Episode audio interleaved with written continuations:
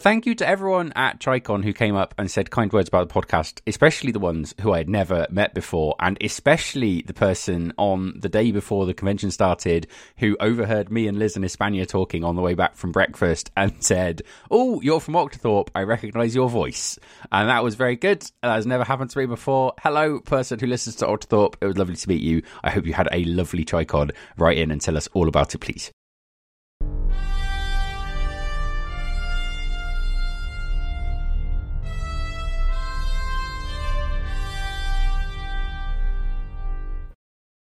Hello, everyone, and welcome to the very 67th episode of Octothorpe, a podcast for science fiction and science fiction fandom, which is coming to you on the 29th of September 2022. I'm John Coxon. I'm Alison Scott. And I'm Liz Batty. And this is the first time we have been sitting in our places with our microphones in a few weeks. So, hello, Alison and Liz. Last time I saw you, Liz was Perry Middlemiss, and the time before that, I was a computer. So, how are you both doing? Well, we did spend a week eating enormous breakfasts together and generally hanging out. Uh, that's true. Was that you guys? Interesting.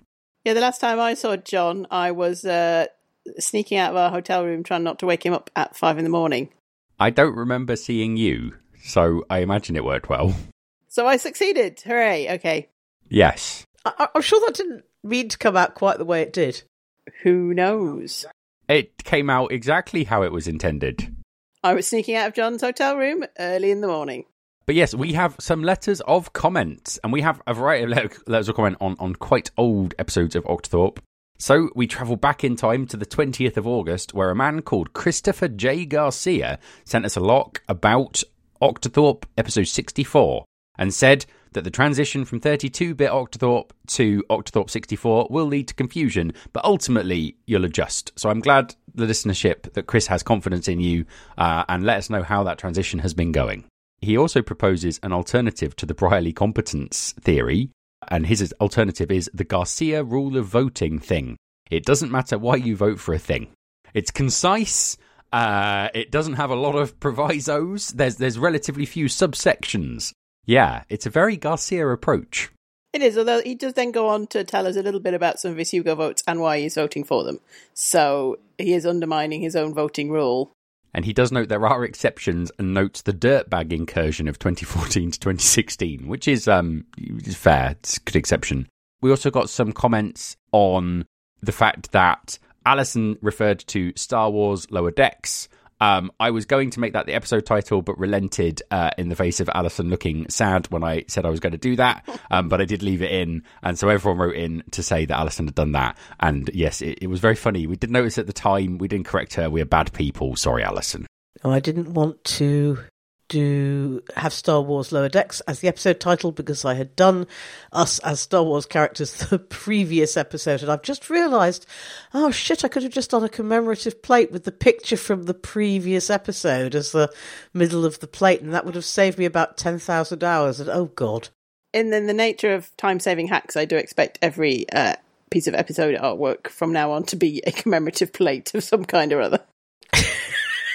Yeah, because I can do I can do a commemorative plate really quickly now because the way I did the commemorative plate cover was to generate a commemorative plate making um, macro for Photoshop. So We got some letters of comment on episode 65, Action Castle 2, but unfortunately I didn't understand any of them because you all used the wrong verbs. it's fair to say that some of our listeners um, did not particularly like the Action Castle episode, and at least one said that it gave them Infocom flashbacks. So sorry about that if that's you. Remember to keep the junk mail. You'll need it later. We got some comments on episode 66 on Facebook. haven't had any emails yet, um, but I'm sure we will. Um, but we got Facebook comments, and a lot of people liked the picture of the three of us at the Hugos. Listener Liz Batty said that my hair was very annoying. Sorry about that, Liz. And Laurie Anderson from Hugo Girl posted to say, "How did we fail to record even one second of friendship audio?" And that is that is a good point. We did not record any Hugo Girl friendship audio. It's very sad, but there are some photos of us and Hugo Girl people um, hanging out, which was very good. But there will be in the future, maybe at some point, when we come to Dragon Con next year. We're all going to Dragon Con. You heard it here first, including Alison and Liz, who didn't know. Liz continues to knit, and Alison is agape. I'm more likely to go to Dragon Con than Chengdu next year, but I'm probably more likely to go to Winnipeg than either. When is Winnipeg? Can you do like Winnipeg and Dragon Con on consecutive weekends and die? Pemmi-Con is the 20th to the 23rd of July, and Dragon Con is Labor Day weekend. So there is you couldn't. So that's not happening then. I'm not going to any of these conventions. It would be lovely, but it's not going to happen. I'm going to Australia and New Zealand Oh. for my GUFF trip. Now I have looked it up. Uh, what I could do is go to Winnipeg and then the weekend after go to Gen Con. Interesting. Oh, that sounds like an amazing thing to do. I thought you had no more money ever. Well, I might have some more money by then. I might be able to save up. Yeah, but we know what you're going to spend it on, John. Oh, Chicago was expensive. It was great, but it was not cheap. Yeah, let's talk about Chicago. Chicago is great. It's very tall. Alison, how did you find it? it was proportionally more taller than it was uh, for me or Liz. For you, It's tall, but it's also quite kind of big. It's got a lot of space. It has a river and it also has a lake, but the lake is quite big, so it feels like a sea. Um, I think the lake is as big as the Netherlands, so that's quite big. can you put that in terms of like double decker buses or Wales?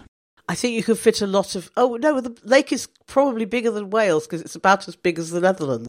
It's big. It's really big. Uh, you may think it's a long way just going down to the shops, but that's just peanuts compared to Lake Michigan.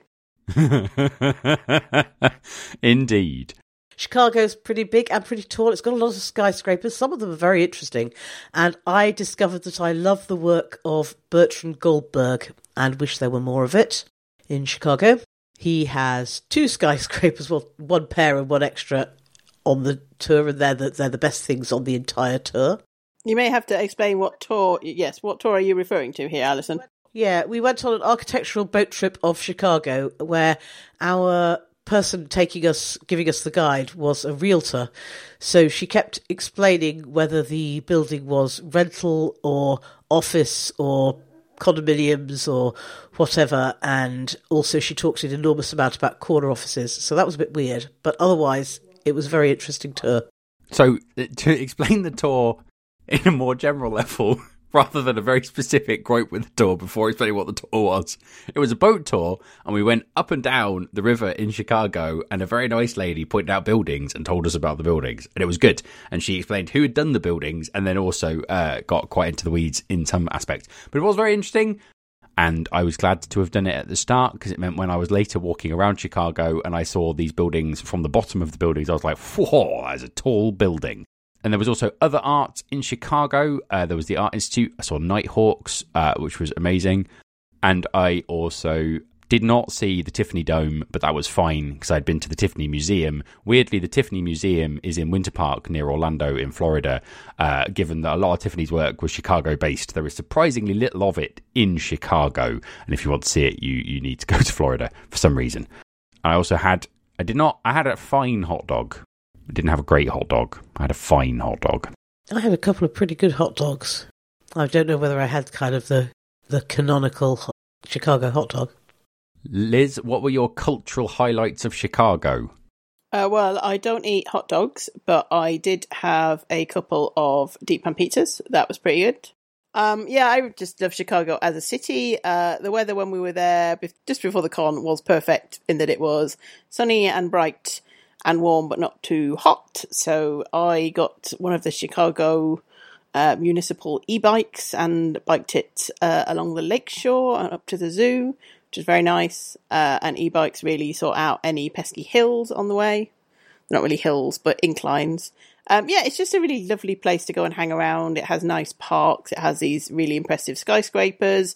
You know a bit about the skyscrapers because ladies told you about how much of the architecture appears to depend on either having too many corner offices or not having enough corner offices. It seems to be a very big influence on how the architecture was done. Yeah, I mean, I have no idea what it's like to actually live in Chicago because I only really sort of went around the central bits. But it is a thoroughly nice place to spend a week full of exciting cultural opportunities and good food. I hung out quite a bit with Nigel Rowe, who lives quite close to the centre of Chicago, and he was extremely um, enthusiastic about living in Chicago. He thinks it's a fantastic place to live, which is why he lives there, given that he's from New Zealand. Um, we also we went down to the museum quarter and we went to the Adler, Planetarium, which is the oldest planetarium in North America. In common with most planetaria, has had its planetarium mechanism removed because they're completely obsolete. We also looked at a lot of gardens. We went to the beach. We did not go swimming because there were massive signs saying no swimming everywhere, which I now understand are just kind of performative signs, and you're actually fine to swim. You just, they really should say, do not swim and then try to sue the city about it as Liz said, the weather in Chicago is often very difficult, both in summer and in winter. But um, when we were there, it was extremely lovely the whole time, pretty well. It was, except when we were at breakfast. Mm. We did get very soaked one day, and I was wearing my Glasgow t shirt ready for the 10 o'clock site selection announcement that Glasgow had won the Worldcon. And by the time I'd returned to the hotel, a walk of about five minutes from the restaurant. I could no longer wear that t-shirt for two days while it dried out. But uh, one of the other big advantages of Chicago was that there was a Worldcon there. It was pretty good. yeah, went to a Worldcon. So this is Alison. This is your first American Worldcon since. It is my first US Worldcon since 1993, though we did go to Anticipation in 2009. Liz, this was your first American convention since ChiCon 7? Nope, I went to Mid Americon in 2016. Oh, of course you did. You went with Anna. Mm. Yes. TAFF delegate Anna Raftery also went to Mid Americon. And this was my first American Worldcon since San Jose in 2018. Con Francisco was the first convention that Espana went to when she was uh, new, and that was the 1993 Worldcon. It's the only time the Worldcon will ever be in downtown San Francisco, uh, and so I really regret I wasn't old enough to go. But um, but yes, it sounds like it would have been an amazing convention. I don't think I quite understood properly how to do Worldcons in 1993 when I was younger than any of the Octothorpe team are now. But I mean, I did. I was filking a lot in those days. Disgusting. If you were a filker, then your experience of Worldcon is very different from if you are a a drinker. Alison was running the fanzine lounge. Uh, Liz was doing prog ops, and I wasn't doing anything. Often, Liz was doing spreadsheets. I think uh, there was some spreadsheeting, but basically because I had done program work in the run up to the con, I already had a login for the program database and the ability to work the program database. Um, so there was some like, you know, people email you say, "Oh, I can't do this panel." You make changes, you edit things, you make sure it ends up in the online schedule. And since there was not really a printed schedule, um, you know, everyone was using the online one, which could be updated a couple of times a day. That was good. But yeah, fundamentally, it was one of those job where you basically sit and type in a windowless room for a couple of hours. So it's not like a, an actual job. We probably should say if you were going to criticise, well, things that I liked a lot about ChiCon, um, several of my friends have been calling it Shikon, which has started to worry me. It's definitely ChiCon, right? I had this argument with Steven Silver in Reno in 2011 and successfully wound him right up. what, you called it Shicon? Well, Chicago, so it must be Chicon. All right, fair enough. The Hyatt Regency is a single massive hotel in two parts, but it means that the entire convention is all on one site and it is in, it is bang in the centre of town. It's more in the bit of Chicago you want to be in if you're on holiday. So it's very compact as these things go. It's exactly the right size for a Worldcon. And I, I think that's a big benefit of the convention. Unfortunately, it doesn't have terribly good Wi-Fi or internet access. Those of us who were roaming from America, were in, from Britain, were in a good state because if you're on roaming, then your your phone automatically grabs the best signal. As a result of which, we did mostly get signal throughout. But lots of people who'd been told you could only use the online program then didn't have any internet access all weekend. So, so that was that was kind of a comedy moment. I don't know. I mean, I mean, I could only roam to certain networks because of the way you know my phone is set up. But I had no problems with either Wi Fi or the 3G. The Wi Fi in the dealer's room and the exhibits hall was the conference Wi Fi you had to pay for instead of the free Wi Fi, which okay. was vaguely annoying. But like I had mobile signal down there, so I wasn't really bothered. Because ChiCon went quite hard on not having a lot of paper around, which I really applaud. And I think they thought they were going to have free Wi Fi down in the conference bit of the convention. Oh, they definitely did. And then the Hyatt did not provide that. And I think that was a sticking point for anyone who is less technologically minded than the three of us. And I think I can see that being a problem. But equally, like, hopefully it's something that next time, next time there is a convention in Chicago, which presumably will be 2032, the convention committee will be like, last time you did this, and next time you absolutely cannot do this, and hopefully it will get um, sort of shaken out then. It did feel like a very nickel and diming thing for this hotel, which must have made an absolute, honest to goodness fortune that weekend. I mean, you say that, but I I think the problem is that you know right now is an incredibly bad time for anyone from the UK to be paying for things in dollars because when I looked at the hotel rates, I thought, oh, the hotel rates are on the high side. I'll see if anywhere else in Chicago has a better hotel rate. And the answer was no, unless I wanted a bed in a six dorm hostel room. Like, I'm sure they were making money, but compared to the cost of literally anywhere else in the city, it was a reasonably good deal. Yes, it, it was probably quite an expensive. The the dollar is doing quite well at the moment, and the pound is doing quite badly at the moment, and everything felt quite expensive.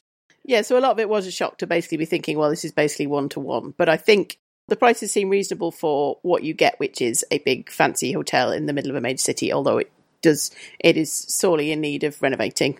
And I think they compare favourably with things like the cost of hotel rooms near, say, the Dublin or Helsinki Worldcons. Oh, I mean, certainly I feel less poor than I did after Helsinki. Jesus. And Dublin. Oh my goodness. Like, no. I mean, we're talking relatively, but European World Cons, and actually not Loncon so much. Loncon had like quite a good range of relatively reasonable housing nearby, but Dublin especially, yowza. That wasn't Dublin 2019's fault. Like I have friends who live in Dublin and they're like, no, the housing situation here is just mad and there's nothing you could do about it. But like, because I looked at taking a fellowship in Dublin, and one of the things that made me think maybe I'll stay in England was because I was trying to look at like where I would live, and I was like, I don't know, I, I don't understand. But moving away from how expensive Chicago is, one of the things I really liked about ChiCon is that I've met an enormous number of people um, online at conventions and at hybrid and at virtual and hybrid conventions and through the internet over the last two and a half years. And I met a lot of those people for the first time at ChiCon in person, and that was incredibly nice. And I think it gave me some sense of what some of the feeling of the earlier science fiction conventions must have been like that that um, people were just getting a chance to meet somebody who they'd met and corresponded with um, for years, but had never actually got to meet. And and ChiCon really gave me a lot of that feeling, and I really really enjoyed that. We were all on program items. I was on a few program items. Um, I was on a couple of kind of more fanishly minded program items um, about kind of running conventions and podcasts and stuff. Um, but I was on a panel starring Polina Barron and Eric Choi and Bill Higgins and Mary Robinette Kowal as the moderator on Living in Space, which was really good. Mary Robinette's moderation style is amazing. I don't think I've ever been on a panel as well moderated as that panel. She did a very good job of explaining to us all how she was going to do it, and then it worked really well. And she does the thing where at the start of the panel, she asks people for the questions they have, and then she uh, guides the discussion of the panel to answer all the questions the audience came to have answered. I think that probably works better if you're a Hugo Award winning novelist and your panels are busy to the point where you get enough questions that you can structure a panel off of them. Um, but it was a very good way of uh, doing it, and it meant we covered a wide range of topics. And um, people asked questions, and some of them I had professional expertise in, which was interesting and always made me feel weird. And the other panelists were fascinating. Bill Higgins works at Fermilab and so does radiation shielding. But as he noted on the panel, I've probably got more of a relevant view of that because obviously at Fermilab, their approach to radiation shielding is just put it underground, it'll be fine. And that is harder to do in space because there's no ground. I did point out on the moon, you can use the ground again. So maybe the solution is definitely moon bases. But yes, it was really good. And um, I was on a different panel about Star Wars, and I like Star Wars. But we'll come to that later, listeners. Foreshadowing. I wasn't on any virtual panels. They were all in person. I don't know if any of them were streamed. I, the mirror one it was was because they were taking questions from the stream. So that must be on um, the internet somewhere for people to watch back. Because I think you can watch the panel items back now, but I don't know how long for. Yeah, you've got a month, and I'm assuming that's a month from the end of the convention, but it might be a month from the beginning of the convention, in which case you have about two days after this episode drops to watch anything you missed from Shikon. What were you on, Alison and Liz? I was on two Airmeet panels, and the first one I allowed myself about 45 minutes to get set up on Airmeet in my hotel room at the Hyatt, and it took me about 54 minutes to get set up. So I was late for my panel um, because Airmeet was quite difficult to configure in a hotel room in a different country, um, it turned out. And it was fine. I mean, I think there were some issues with so Airmeet has some huge advantages, which is why they use it. It's a single, it's a kind of one key system. You basically let people in and then they're in, and you gate them once, and that, then it's sorted. Um, and it has another huge advantage, which is that you as soon as a panel's over, it's automatically the recording's there and you can go and look at it and all of that continues to work. And I think that made up for for quite quite a lot of disadvantages for this convention that was was short of people points, particularly short of people on the virtual side, because although people who cannot attend the convention quite like to um, attend virtually, we're not seeing yet the community of people who are prepared to put in a lot of work before the convention for a, for a con they're not going to be at. So I think that's something that we need to think about while we're taking virtual conventions for uh, or hybrid conventions forward.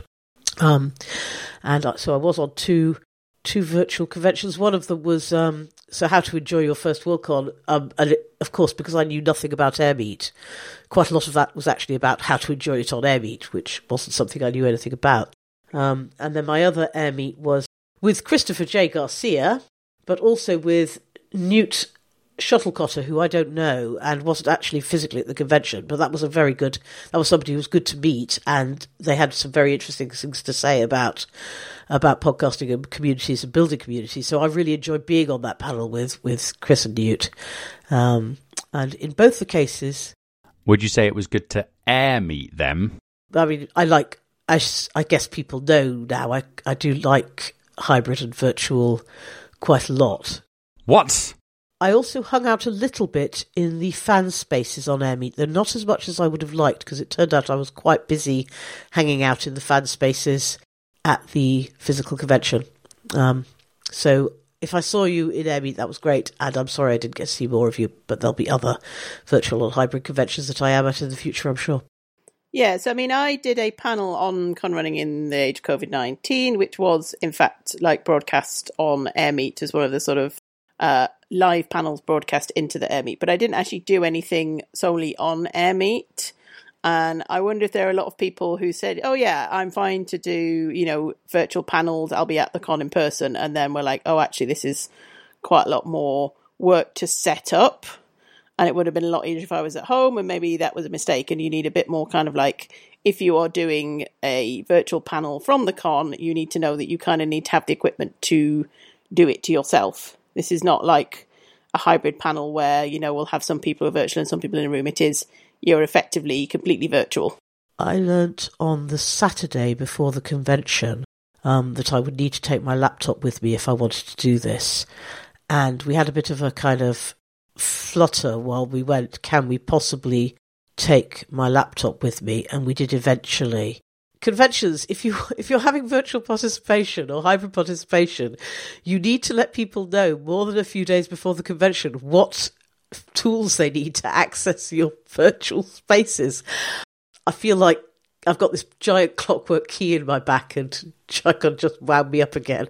Like you're right, the, the big advantage of Airmeet, I think, is that it could probably run with kind of fewer volunteers because for all this, actually, you could just do it on like Zooms and Discords. If you have 15 simultaneous Zoom feeds running for a convention. That is a lot to manage. And the fact that Airmeet could kind of have this and it would automatically, you know, bring in rooms and things, just having enough people to kind of know what's supposed to be going on in what room at what time is is a lot. So I think sometimes we forget that things that scale to like three streams do not scale to a Worldcon size thing. Especially they were trying to have a full thing of virtual readings and virtual table talks and everything. Yeah, I think maybe need to be clearer, but I think also they suffered from a lack of people really being setting up Airmeet in advance. And I know there was a guide on how to get onto Airmeet, but I mean, I wasn't planning to use it for any panel, so I didn't really look at it in detail. I just basically knew I wasn't going to be able to do that because I'm a, pan- a, convention person. I did watch a few panels on Airmeet and it was totally fine. It, I didn't have any problems with it, but I think that's just me. Other people had more problems. We watched the opening ceremony in our room while uh, drinking beers and eating cold pizza. Yeah, but that wasn't actually on Airmeet because what they did was they had uh, a stream of that direct to YouTube. So I put the YouTube stream on the TV. Well, I went down and it was extremely busy and hadn't started yet. So I retreated and came back up to the room and found that it had started and my room was quite a lot less busy and had my wife in it. So, um, hurrah. That was quite good. Sadly, it also had me in um, to ruin the moment. I didn't ruin the moment. Liz was good. She was a good roommate. I mean, basically, listeners, I spent quite a long time with Liz uh, in the States. Um, again, we'll come on to that later, foreshadowing. I have one more thought about my in-person events. I was on about half a dozen, mostly um, mostly fan fan and fan related, and the kind of fan con- fanzine and fan history and fan content stuff was all pretty well attended. Actually, these were in rooms that would seat about fifty to hundred people, and they were, you know, they weren't full, but they weren't empty either. It was fine. Um, I was on one con running panel about organising a good fan lounge, and that was very badly attended. And I heard several other people on con running panels saying that con running panels were terribly attended, and I wonder whether the World Con should be putting a little bit less effort into con running panels because none of the con runners have any time at a World Con to go to programs. Yeah, I did two con running fanish panel. Uh, one was con running, one was about what I learned from fandom, and the con running one was not particularly well attended, despite having what I thought would be reasonably well known panelists on. I mean, not me, but the other ones. Um, I thought there would be bigger draws. I was on I was on building fandom events myths versus reality. It was me, Vince Docherty, Michael Wallace, who was the moderator, Kathy Green, and Brenda Noiseux. We were initially not outnumbered by the audience, and that did change by the end with some latecomers. But Vince said that one of the con running panels he'd been on earlier in the weekend, there was literally there was one person in the audience. The thing is, if you're a con runner and you're at Worldcon, you're probably especially because this panel was opposite the business meeting. And so there's an element here that a lot of the con runners who are going to Worldcon might might either be running dealer room, running fan tables in the dealers room for the conventions they're running, or be at the business meeting trying to affect how the conventions they run will be run in the future, and so may not be at the con running panels.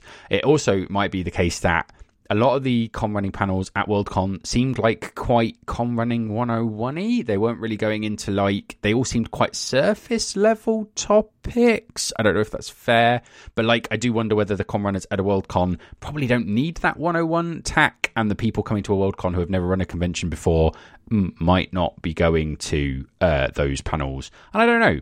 And it might just be that it was bad at Chicago, but it will be great at Winnipeg and Chengdu. Like, because it might just be a quirk of who was there. It's hard. It's really hard. But yeah, they um I don't get the impression it was well attended as a as a sort of concept, the con running uh, material. I thought there were some quite interesting. I mean, just to push back, so I thought there was some quite interesting con running panels. You know, there's one about mental health and con running, which I think is a good a good thing to be discussing about how you take care of your con runners. There was one about how we, you know, support uh, convention attendees from across the globe and running conventions in in uh, you know places where maybe they don't have great access for virtual conferences and, and things like that. So I think there were a few, and then there were also some like more 101 panels. Yeah, uh, it's really hard to tell who's going to actually attend a panel. The other thing that very surprised me about the programme, coming from an Easterconny type background, is that those rooms that seat 50 to 100 people, they were mostly not mic'd. So I was in, most of my items were in unmiked rooms, and there's, it's been ages, it's been a decade since we did this in, in Britain for the Eastercon, and, and even smaller conventions that I've run, we've mic'd all of our programme spaces. I think we get a lot of criticism if we asked panels to run in unmiked rooms, even quite small rooms these days. So I don't know if British fans are deafer on average than US fans, or if this is just a cultural thing that just hasn't quite got there yet. This is this also leads to fewer program streams because obviously you're then constrained by the number of the number of rooms you can put a uh, a tech setup into. I mean, I have no inside information on this, but I mean, I suspect it could have just been budget issues. You don't quite have the budget to, to do something and everything. But you also, for this con, wanted to run lots of program streams because you did not really want overflowing program rooms. You ideally wanted people to have a bit more space to spread out. I think people do not want to cram themselves back into program rooms yet. So they had a kind of extra dilemma there of, you know, fewer attendees than you would expect for a Chicago Worldcon.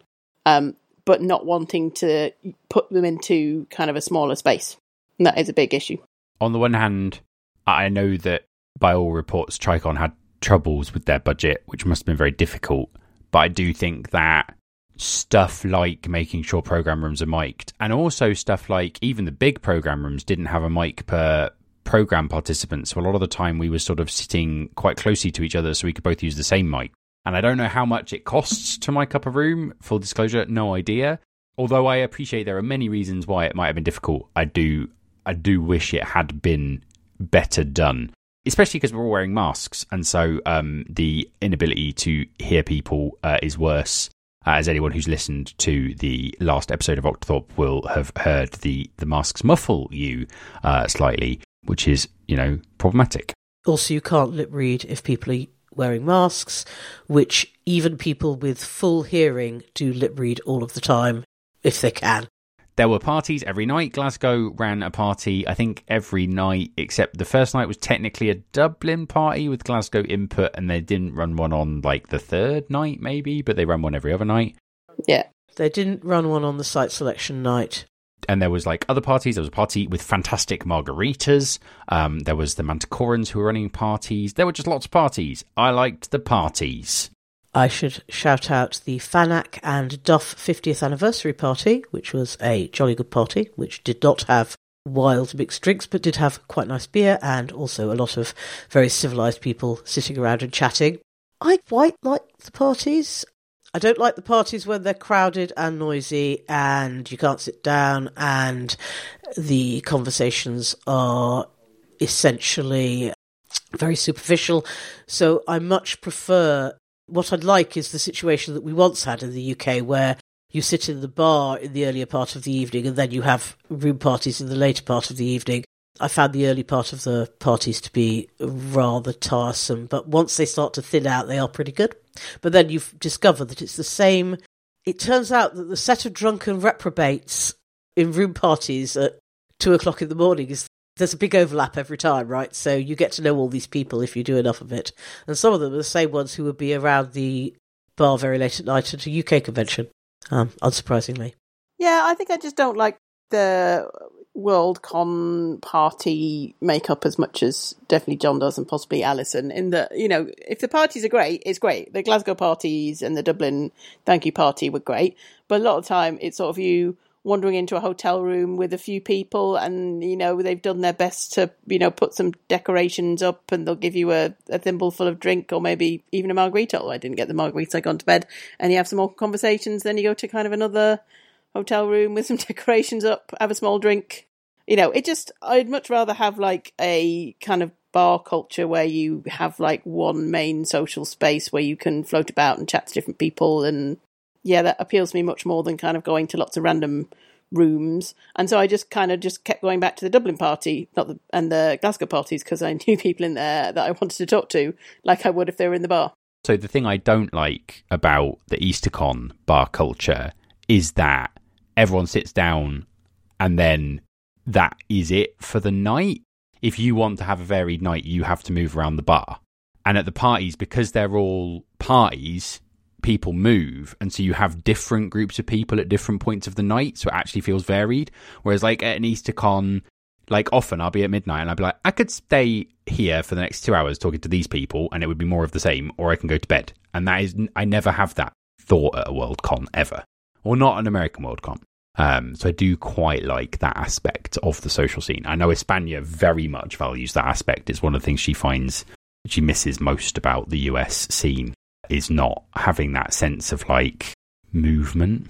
ChiCon might have been a little bit. So there was at least one party that I was invited to that only got started at midnight and I didn't know about because I wasn't reading the relevant person's Facebook page during the convention and there may have been more of that. So there may have been more parties because there weren't that many parties. Compa- I mean, the parties, the parties at um, Anticipation were quite good. There were less parties than there were at ChiCon 7. There's a there's a pandemic on, Alison. This is probably a you know significant disincentive to partying for most people. Yes, that's the other thing is that the the way I have fun at parties also turns out to not probably be very COVID safe. So there's that.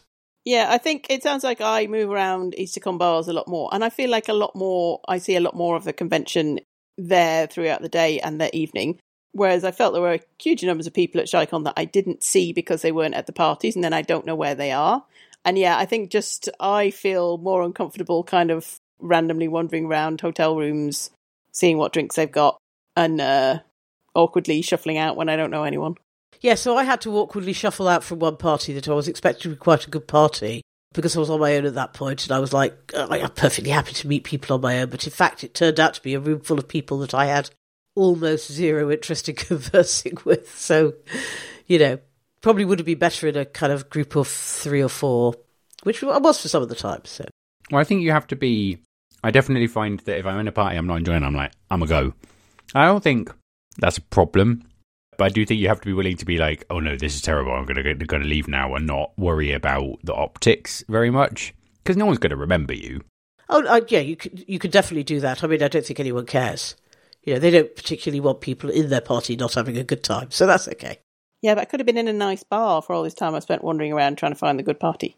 My primary motivator with the parties is that it feels different every night and it feels like there are different spaces which I enjoy.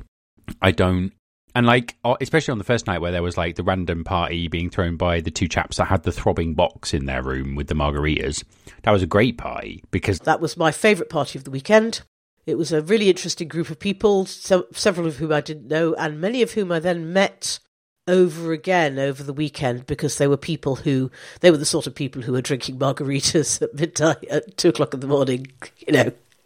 So I did meet some of them again, and they made margaritas with a beer in them, which was kind of weird, but it was good.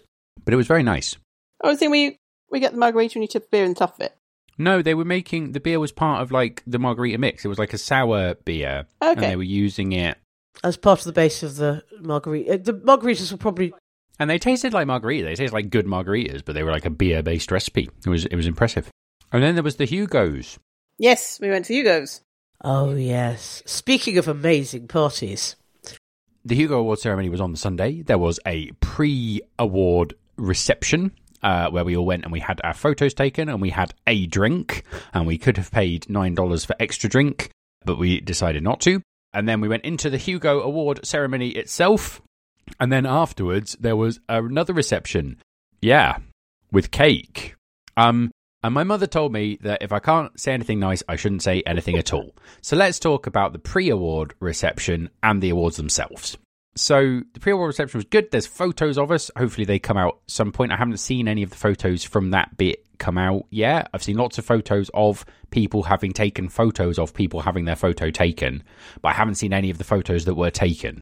Yeah, we haven't seen any of the official photos, but I want to do a shout out to Castiar, who Kathy Bond roped into being Hugo Award finalist liaison and had never actually been to a Worldcon before. And they were great the entire beforehand and through the weekend, and is now on the Hugo finalist discords going, I am going to track down those photos for you guys. So hopefully they will track down the photos for us. I enjoyed the Hugos. It was good. I re met Brenda Noiseux, who I was on a panel with, uh, but because we were both wearing our glad rags and had our hair done, uh, neither of us res- recognized the other until we were exchanging details. And she was like, I already follow you on Twitter. And I was like, I wonder why that is. And it turned out it was because we'd been on a panel together. Point of order, John. You hadn't you hadn't had your hair did. Your hair just kind of miraculously fell into awesomeness somehow. I put hairspray in it, Liz. All right. Did you? Yeah, that counts. It does. I put the I put the hairband in. I leave it there for two minutes so my hair goes sticky up, and then I take the hairband out and I hairspray it so it stays, and then I'm done. Sarah Felix made me a tiara that took my Hugo pin as part of the decoration in my tiara and matched the colouring and style of my dress and also my necklace and was absolutely amazing. Thank you, Sarah. It's it's unbelievable. I'm so thrilled. I bought a necklace for Hugo's in the art show, basically on the morning of the Hugo's, and it just felt very kind of serendipitous that um, Vanessa had a necklace in the art show, which was a perfect match for my dress. So thank you very much, Vanessa, for making such lovely art. So I would like to give a shout out to Tammy Coxen, who had the thankless task of trying to wrangle each Hugo category, get all the finalists into one place so you can take a photo of all of them, which is basically almost impossible. Um, because it's hard to wrangle a bunch of people at the best of times and not when they're extremely nervous and trying to drink their one nine dollar beer and you know not disrupt their mask and networking with people who might be important for their professional career or just that they've always wanted to meet furiously. I I failed to meet the people that I'd always wanted to meet because I was too busy eating. and that that is living your best life, Liz. The people I'd always wanted to meet turned out to be dumplings. They were bow there were people, the people I wanted to meet, and by the time I realised that I'd had a nice time, like chatting and eating dumplings for an hour, I had not left myself any time to actually meet them. Especially when I, you know, went to the loo and got back and discovered that we were now all standing around for some reason, so we got good seats in the already reserved seating area. Well, in in the in the old days at um, Helsinki and San Jose um, and Dublin, the time you met the people you had always wanted to meet was uh, at the party after the Hugos. But the problem was that the party after the Hugos was put on by the very lovely Chengdu bid, and it consisted of the food that hadn't been eaten at the pre awards ceremony, plus some bad cake and a single flute of extremely sweet fizzy white wine. And so I ate some cake and had my fizzy white wine and decided, hmm, and then went straight up to the Glasgow party, which was far better in every single respect. There was about a flute of fizzy white wine per third of finalists as well. Yes. So there weren't there weren't enough glasses of wine for anything like everyone who was there it took us a while to realise that what we should have done was all brought a straw and drunk the fizzy white wine three of us with a straw each uh, and taken a photo, as is the Octothorpe tradition. Uh, unfortunately, we had one each, like reprobates it basically did not encourage people to stick around after the ceremony and hang out. And that was a very great shame because one of the very good things about the parties at 2017, 18, and 19 was that everyone was hanging out afterwards. And so you had time to get drunk enough to go up to Daveed Diggs and be like, you're really good. Uh, which I'm sure was less fun for Daveed Diggs than it was for everyone else. But, like, you know. I think I did that at Helsinki. And I just did it in the bar. Oh, yeah, that also works. I mean, I think you've been spoiled by going to three losers parties that had a large budget then, because the losers party was pretty much the same as like the official Helsinki run losers party in 2016, which is, you know, with the best will in the world, they could not compare with someone hiring an offsite venue and putting a lot of money into it. And I mean, what I've said is the downside of there being the fancy offsite losers party is it meant that anyone who didn't get nominated for Hugo could not hang out with anyone who was nominated for Hugo. Yeah. Because basically, for those years, the people who won and the losers would all kind of go off to that party and you didn't really see them. So it was really nice to be able to go up to Glasgow party and then just hang out with, you know, a bunch of people who were just at the con. No, I mean, that is fair. But I had done that for the previous three nights. So there is an element where I was like, oh, you know, nice party would have been good. I went to better budgeted Hugo Losers parties in 2005 and in 2014, and um, and they weren't, they still weren't the George R. R. Martin huge budget kind, but they were they were significantly better budgeted than than this one was. Do you mean the one in 2014 or the one run by 2014? The one in 2014, which was the Spokane one, which we did think was pretty bad at the time, but it did go on quite a lot longer than this one did. Did, but you were miles away. Yeah, because the Chengdu one, I think even the people like us who are on the on the kind of low end of the Hugo Prestige scale uh, had left after half an hour. But I remember being at the one in Reno in 2011, and that one went for like an hour and a half, two hours, because you, I mean, like there was a bar and you got a couple of free drinks afterwards, and so people did stick around, and it, and so like obviously the ones run by George R. R. Martin were fantastic, and there was lots of money spent, but I do think that there is a like the the Chengdu one didn't have a bar. Yeah. What? Like have someone selling drinks? I'm not saying it has to be a million pound party thrown by a millionaire for all his mates that's like in the ritziest place in the city. But I do think it needs to be more than some sad cake. I mean, I think you also have to take into account that there are probably twice as many people invited to the Hugo Losers Party than there were in 2014 or 2005. Oh, maybe, but you also have to take into account that Chengdu have an awful lot of US dollars that they cannot spend. And so, realistically speaking, It's true, they could have spent all the US dollars. They could have had a few beers, yes. Glasgow did a consistently better job every night. Yeah, they, I was going to say they ran a less good party than the 50th anniversary of DUFF and Fanac party. Okay, Yeah, fair enough. I mean, yeah, they should probably like. There's got to be uh, uh, an in between where you know we know we can't have you know like, really super fancy parties, but just something with a bit more gets a bit more socialization going, rather than I'm going to drink my one glass of wine and then uh, run away. yeah, you do need to put drink into your Hugo finalists after the ceremony because they they're going to need. Sorry, we're all sounding like alcoholics here. Can I skip back to the Hugo rehearsal now because I forgot to mention it. Yeah, go on. So the first is that it was our one chance to hold a Hugo. We should have made a bit more of that and taken some photos. So we, we got some photos with the. Well, also two of us didn't hold Hugo's, I held a Hugo at the Glasgow party after the Hugos as did I, and I've got photos. Because the Dune Hugo was passed around to everyone who wanted to touch it. I have photos of John with the Dune Hugo, uh, which are available for a very low price. Isn't that the cover art for this episode? no, no, You you can cut that if that is too much, but you know. nope. I take solace and joy from that. So I sat down next to a man and started making at the rehearsal and started making kind of pleasant conversation as you do. And he was wearing a mask and I was wearing a mask. It wasn't the brightest room. And after some time, I realised it was Charlie Stross, who I have known for 30, 30 years. Yes, I did see that, and I was like, I recognised it was Charlie Stross. Yeah, I recognised him from behind as being Charlie Stross. I probably would have recognised him from behind, right? Yeah, well, because, and I don't know if you know this, Alison, Charlie Stross looks a lot like Charlie Stross, like a lot like Charlie Stross, even with a mask on. I might have been a bit strung out, but also he didn't recognise me. And again, we have known each other. You know, we we've been to each other's houses. We know each other fairly well. He had a good reason to be strung out. He was up. He was up for a Hugo, and his Hugos matter for his publication and like agents, and our Hugo was just a little bit of a laugh. also, he might he had a, a good chance of winning a Hugo. And on Hugo.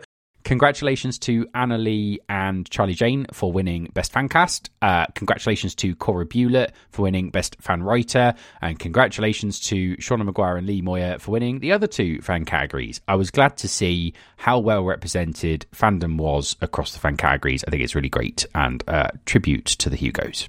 Uh, for anyone who has not looked at the the detailed results, which we did approximately one second after the detailed results were made available, which was approximately 10 minutes after they ought to have been. there is a general there is a general thing of people saying, "Oh, maybe the statistics should not be available immediately," because I think some people read them then then are you know arseholes to finalists about what is contained in them. But I think if the results had come out any later, uh, Alison would literally have exploded. One of the very few cast iron memories I have of my first Worldcon, which was 1987, and I wasn't really doing any fanac apart from going to parties then, was leaving the Hugo Awards, which I'd found a bit kind of dull. And then somebody handing me the sheet of paper with the long list on, and I going, "Oh, but this is good." So it is one of the things that is is very core to my sense of who I am as a fan and what I value about fandom is that piece of paper or or now electronic link. Though I did manage to get one of the ten pieces of paper that Nicholas had had wickedly run off, so that there would be some printed copies. I will say, I think, I think I would be fine with it coming out the next morning in general. Uh, but yes, I do like it. And it's because it it's because it's kind of when I was a baby fan, it was kind of the fact that the log list comes out instantly was imprinted on my hindbrain, and I now follow it around like a baby duck. Yep, you often strike me as a baby duck because you're quite a lot smaller than me and you've got a very pronounced bill. Right, should we do picks? No, because I'm still going to tell people where we came in the Hugos. Oh yeah, tell people where we came in the Hugos, Liz. The whole point of me bringing that up was to say, Have you analysed the stats, Liz? You're going to do a statistical research and charts, maybe. No, because every time you say you're going to do us charts, I'm less likely to make you charts. Because Alison was like, "You're going to make us charts, right?" Like ten minutes after the Hugos, and so now every time Alison reminds me, I'm like, "Well, I'm that Pingu gif off. Well, no, I'm not doing it." But we came fifth. So thank you very much, very much, everyone who voted for us. Um, yes, we managed to come fifth by one single vote, which is uh, quite exciting. Because otherwise we'd have been dead flat last. And we did also get uh, 46 nominations. So even though we voted to ratify and, and keep EPH, we actually didn't need it this year to get on the ballot. So that was very nice to see. Yes. Thank you, everyone. I will do more Hugo. I will do more Hugo stats nerdery at, in the future at some point. I would also like to say thank you to everyone who voted in the fan categories because they were all awarded, and that was great. Uh, and congratulations to Hugo Girl, our uh, bestest friends now, who were third. Yes. Because we are basically like, well, if we can't win, maybe Hugo Girl will win. Um, that seems a bit ungrateful now because neither of us did, but yes. Yeah, so it was good. Did we mention how much fun we had hanging out with the Hugo Girl people? It was very good. Especially, I hung out with Haley on her last night all the way till four o'clock, four thirty in the morning when she had to go and catch her plane, and that was really good. There are not photographs. That was at the Glasgow party. See, that's what you should have done on your last night. Instead of sneaking out of John's room at five five o'clock in the morning, Liz, you should have potted until five o'clock in the morning. Um, we went for ice cream. Yeah, no, you're conflating. Haley's last night and Liz's last night were different last nights. So Liz, There were no there were no parties on that night apart from I guess I could have s- you know tried to sneak into the old farts party at four a.m. No, Oh, I should have gone to the old farts actually if that was that night. I was asleep. I was asleep as well because I was about to spend thirty two hours returning home, and so I thought maybe you know six hours sleep would help. I was asleep because I was going to get on a plane from Chicago to Orlando and go straight back to Star Wars, which is an excellent segue into picks. I'm going to talk about Star Wars after you two. So, do you want to do your picks first? Is this a pick or is this like a special three hour explanation of why John loves Galaxy's Edge? Oh no, I mean I did I've written it all up, Liz, and that will be available to anyone who stays still too long at EasterCon.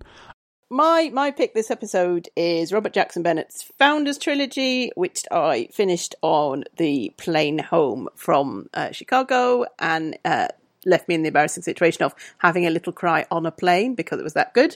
Um, so it is a fancy trilogy. I really like Robert Jackson Bennett's previous fancy trilogy, which was nominated for a Hugo for Best Series uh, in 2018. This is his follow up.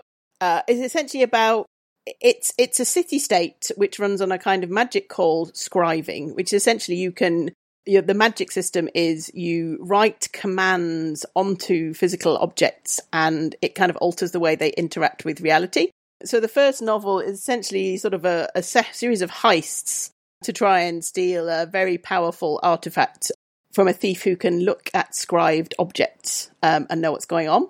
Um, and it all interacts with these merchant houses, uh, and they end up stealing this uh, prize artifact. But it's things like you know you you can essentially fly by get, making yourself a scribed gravity rig, which thinks temporarily that gravity is going in the opposite direction, and and things like this. So there's a huge amount of very fun ideas in there, and that's just the first book. But then in the second one, they get more deeply into okay, so you can basically tell objects to rewrite the laws of reality. What else can you do by rewriting the laws of reality? And it gets really deep into what if you could rewrite the laws of reality surrounding people? And what if you can get really deeply into kind of, you know, rewriting reality itself? I'm not really doing it justice because it is like an entire fantasy trilogy about this. It sounds very interesting. It's kind of a really great idea that doesn't just like do three books using this great idea, but then kind of each book it's building on it. Say, well, what if I took this and then kind of showed you what my imagination thinks we could do with this. Uh, plus, it's also got great characters in there. A lot of them get uh, really good character arcs and a really good send off or payoff at the end. You know, and by the end of it, I'm basically crying over a magical artifact. So, yeah, I will definitely be nominating it for Best Series. I may put the last volume, Locklands, on my Best Novel ballot, and I think it's. Oh, I can recommend everyone read it now because uh, it's finished and it sticks landing. And I read Bennett's previous trilogy, which was The Divine Cities, uh, because it was nominated for Best Series in 2018. And at the time, I thought it was an incredibly good example of the sort of thing I think should be nominated in that category. Uh, I remember thinking it was amazing. It lost out to Lois McMaster Bujold. I had not realized that that uh, trilogy had wrapped up, but now I do know it has wrapped up. I may have to uh, read that in my pre Hugo nomination reading next year. Uh, so thank you, Liz. The previous trilogy was amazing. I really, really, really enjoyed it. Yeah, I would say this is as good and uh, it's kind of recognizably the same, but also very different and maybe interested in some different ideas. So, as well as going to the Worldcon, John and Liz also went to Orlando to do Disney things. You might hear a bit more about those in a minute. And I have massive, massive um, FOMO because um, I had checked my bank account before booking my Chicago holiday, and I knew that I could not possibly have added an extra week in Orlando or indeed anything else to the holiday. Um, and so I thought, oh, this is. And then they kept going. Well, you don't, you, you know, interactive things are amazing and immersives are amazing, and and you should do more of them, Alison. And I was like, oh, oh, I should. So what we did was we booked a trip for the family to a place called Phantom Peak, which is an immersive at Canada Water, where for the princely sum of thirty four pounds you can run around for an evening in what the one star reviews say is an overpriced theme bar and the five star reviews say is a fantastic cross between a escape room and a bar and a theme park and uh, LARP, and I had a fantastic time. Uh, one of the other reviews said we did some of the trails, but then we sat in the bar for the rest of the evening while our children ran around and did a load more trails. And that's a very that sounded like quite a good way to experience it because I think they have about sixteen trails in total, which are all of the form such and such a weird thing has happened. Go and find this person to talk to who will tell you the next stage of your fetch quest, and um, and you do this for a bit, and you end up with very sore feet. I hit by rings. It if you go in a weekday, it's thirty four pounds, and the beer is pretty good, and they also have cocktails. And we had a splendid time. So if you're anywhere near Docklands, that's a jolly good night out, I would say. And we were tip, we were put onto it by Fiona Moore and Caroline Mersey and Russell Smith, who had all been. And you don't have to dress up, but we did dress up just the tiniest bit, and I think that helps as well. And it was a lot of fun. It is a sort of steampunk Westworld themed town organized around one of the old docks. So it uses docklands in quite an interesting way. And there's kind of there's a hooker platypus game and a really weird boat ride where Marianne got absolutely soaking wet because they had calculated that three adults could go on this boat ride, but they did not think they would weigh as much as three of us. So it was quite wobbly, more wobbly than they thought. We got a lot of water in.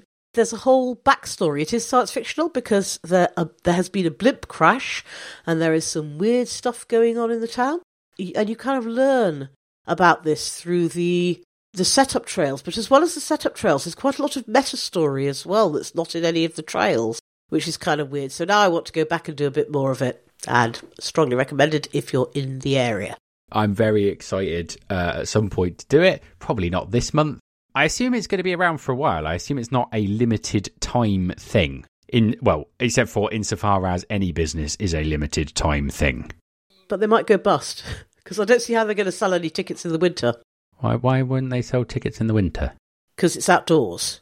I mean, it isn't. It's it's undercover, but it's in a dock, so you're you're you're kind of running around the dock. I think I am less worried about being outside in the winter than you. Yeah, but you said you got very wet, right? People won't do that in the winter. You were not supposed to get wet. Marianne got wet on the boat ride because we overbalanced the boat because they should have put two of us on one boat and two of us on the other. But there's no like log flumes. Because when you said that, I was like imagining a log flume, but I'm now not imagining a log flume. No, it's not like a theme park. It's not like a. It's not like a theme park. It's much closer to being a, a LARP than it is to being a park. Although there's some kind of infrastructure, mostly what you're doing is talking to the inhabitants of the village, uh, of the town about their lives and why they're there and what they're doing there and why they came there and where they're going and so on. But I was going to say, I think thirty-five pounds for something with a lot of actors that is quite cheap. That is quite cheap. It says starting at thirty-four pounds, um, but I don't understand what that means. Yeah, it's thirty four pounds on a weekday, and I think it's about forty nine at the weekend. And they do two. They do. Two, you're there for five hours, so they do about they do two sittings. daytime one, which will be full of children, I'll tell you, and then an evening one, which probably won't be. It's only £39 at the weekend. I genu- I, They should charge more for this. And do they sell you a lot of beer? Yeah, no, and, and they sold me two beers, but the beers were six pounds a pint, which I would say, and for Fourpure, it's a perfectly good brand. I would say six pounds a pint for beer.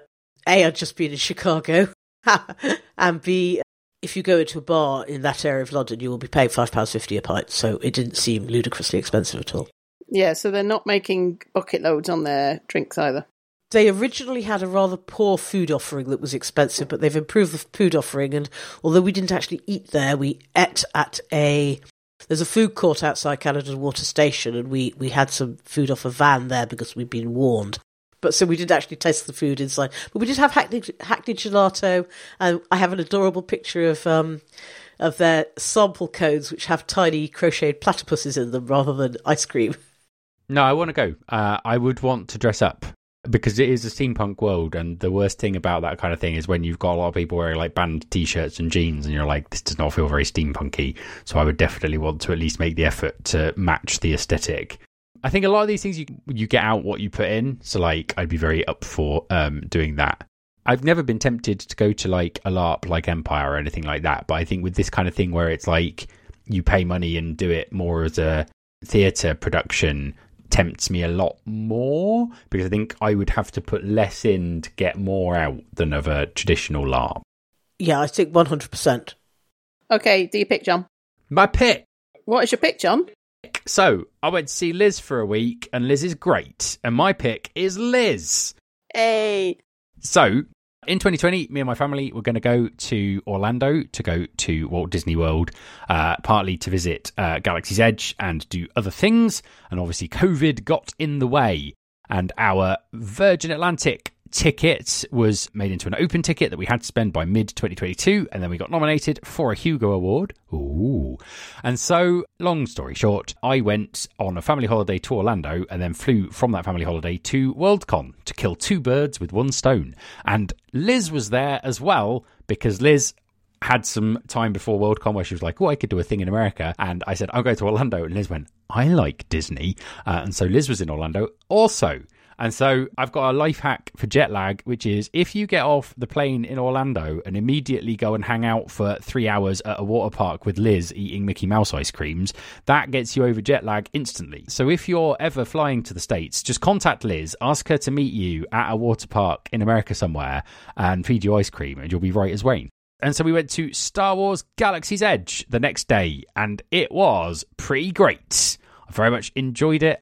Those who have been listening to the podcast for a while may know that I quite like Star Wars. On the plane to America, I read the Galaxy's Edge novel, so I was like prepared for Galaxy's Edge when I arrived. And then we went on the first day, we went to Oga's Cantina, which is a Star Wars cantina in Galaxy's Edge land, and it was so cool. And they have like Star Wars drinks, and they have beer flights, and they have tiki mugs, and it was amazing. And then they also have kind of they're basically the entire place is like being in Star Wars, and they use sound effects very cleverly. So there's like sounds of starships going overhead as you're walking around. Uh, and I went with a friend after Chicago. By coincidence, my friend from uni, Fred, was on holiday uh, in Orlando at that point. So we went to Galaxy Edge together. And his partner remarked, saying, I've only just properly twigged that when I hear starships going overhead, they're not actually starships, they're sound effects because it is so immersive that you just don't really notice that it's not real. Uh, was very good. There is an app which you can download, which has an augmented reality game you can play throughout the park. I didn't really do that as much on the first day, but I did a lot of it on previous things. There are two rides, both of which are designed to be relatively accessible, even to people who don't really like rides. Espana's not a huge fan of roller coasters, but enjoyed both a lot. And it was really, really good. And um, yeah. Did you dress up? No, I didn't. I haven't got a Star Wars cosplay at the moment. Don't you think that dressing up and having there not be lots of people walking around in jeans and t-shirts is just as important in a Star Wars immersive as it is in steampunk? I'm just wondering. Y- yes, but I have a question for you. In the London Docklands in uh, mid-September, was it uh, 40 degrees? no. There is an element here of um, you're going to be very warm in August in Orlando, as it turns out. But but there are places I've seen Star Wars. There are places in the Star Wars universe that are forty degrees. There must be appropriate clothing in those places. Well, mostly if you live in that kind of place all the time, you get used to the heat, right? I mean, the appropriate clothing for wearing to a theme park in Orlando in August is basically as little as possible and incredibly sturdy shoes. So Yeah. It it doesn't really feel like it destroy. I would say it doesn't really feel like it destroys the immersion somehow. I mean, also bear in mind that Star Wars Galaxy's Edge is only one small part of a much larger theme park as well. So most people are not spending their entire day immersed in Galaxy's Edge. They're going there for a couple of hours and then you know going off to ride the Slinky Dog roller coaster. I spent a large amount of my day in Galaxy's Edge, and then I spent a further five days in Galaxy's Edge going back and doing all the things because there was a game and I did the game. I haven't quite finished the game, so I am going to have to go back. This is very sad. But yeah, so there's two. There's a ride where you can ride the Millennium Falcon, and you get to fly or be the gunner or be the mechanic on a smuggling run to Corellia, and that's very cool. I got to fly the Falcon on my own because I went on the single rider queue and I got to the front and there was literally no one else because I think they just had a breakdown and they'd just reopened and they were like, "Do you just want to do it on your own?" And I was like, "Yes." And so I did it on my own and it was brilliant. And then there's Rise of Resistance, which I don't want to talk too much about, but um, is amazing. I wish I'd been able to go with my friend, but unfortunately I had to fly back to London because the day I went with him was the day we were flying home. But um, I said, like, what was your face like uh, when you got off the shuttle in Rise? And he sent me a photo of him being like this. And I was like, yes, that is correct face. It does sound amazing. It does sound like, and, and Disney generally does sound like it would be amazingly good. I don't want to suggest it wouldn't be. It is it's quite fun. when Rise of Resistance isn't broken, which unfortunately is a lot, it is like technologically incredible. Like there are things where I'm only vaguely, you know, can only vaguely work out how they are doing those effects. It, it is really good.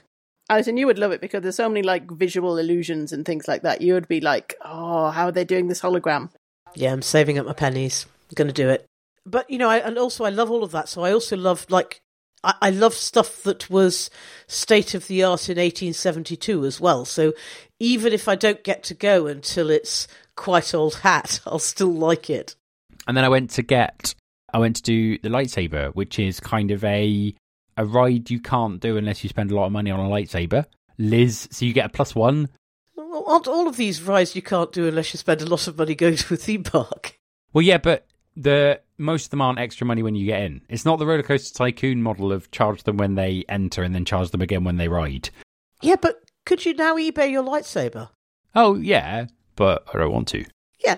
But yeah, and so and so it's like a kind of like a little miniature theatrical thing with like actors and like the speech is perfectly lined up with the sound cues and the lighting. I don't want to spoil it too much, but it was pretty freaking amazing. And Espana was my plus one, and Liz was my little brother's plus one because my little brother's wife was like, "You do you." So the lightsaber was very good, and basically I just had a whale of a time. I kind of have this question of, oh, but what, what wasn't it that everybody else buying a lightsaber was a seven-year-old? But I'm sure that's not actually true. No, I think I don't think any. I think there were a couple of kids, but it was definitely majority. um It's like collector's Lego. Yeah, tis. Yeah, I mean, if your kid just wants a lightsaber, you can buy them a twenty-five dollar plastic lightsaber. That's the other thing, because like if you've got a child who wants a lightsaber, buy them a metal one that comes with the thirty-six inch long light bulb on the end. Is like, yeah. I did go to Disney when I was 14 to Disney World, and it was very good then. Um, but I, I feel like they might have a couple of new rides and new attractions. That was 1979, and Star Wars. Star Wars was an enormous thing, but they didn't have. A, it wasn't owned by Disney then. when did Star Tours open? Uh, late eighties. Eighty-seven. Yeah. Yeah, it's possible that they have a few more rides and stuff than they had in 1979, Alison. Had Space Mountain, Still have Space Mountain. and and al- al- also they hadn't really. I think they've got a lot better at managing queues. So one of the things about Phantom Peak is, of course, no cues really. You know, there was a very sad bit where somebody was waiting to talk to the guy, and we we were getting to the end of a quest and getting our payoff for the end of the quest, which is playing cards that you could keep. And um and there were some people waiting to talk to him, and they were clearly at the very beginning of the same quest. So that was that was not great. Yeah, that is tricky. One of my abiding memories about Disney was that even then they were better at managing queues than any other theme park, and I went to quite a lot of theme parks. But there were a lot of queues. I remember, I mean, we must have spent more than half our time at Disney World in queues. Then you need to get up earlier, is the solution. No, no, we, I mean, we, we got into the park at the first moment that you could get into the park. I mean, this was 1979. They didn't have all of the uh, fast pass and um, Oh, they don't have fast pass anymore. They don't have that anymore, you've got to pay. And the Portmeirion thing, which we got to do this year, which is that if you're a privileged person at Portmeirion, you get to hang out in the village after everyone's left. Um, and I think Disney do that, right? Or uh, before everyone arrives and after after everyone leaves. Yep, Only if you're Liz, which I did. because Liz is very special. John joined me one morning, and you know we were there half an hour before the scheduled opening, which was the early opening, and it was already open. You basically just like if you arrived at the time they say the theme park opens, you are late. So that's the way to do it. But I, I don't, I don't think we. I don't know about you, John, but I did not spend a lot of time in queues. I mean, I queued for half an hour for Rise of Resistance that first day, but that's about it. The only time I queued for a long time was when I queued for Rise of Resistance and it broke down while I was queuing. That was a long queue. But especially because if you go to theme parks, I just single rider most things, and those like you go from like some queue to basically zero. Going as a single rider is so much quicker. We went on, I think, all but one Disney ride which have a single rider queue, John. They don't have them. Oh no. That was the Octothorpe podcast, and it's goodbye for me. It's goodbye from me. It's goodbye from me.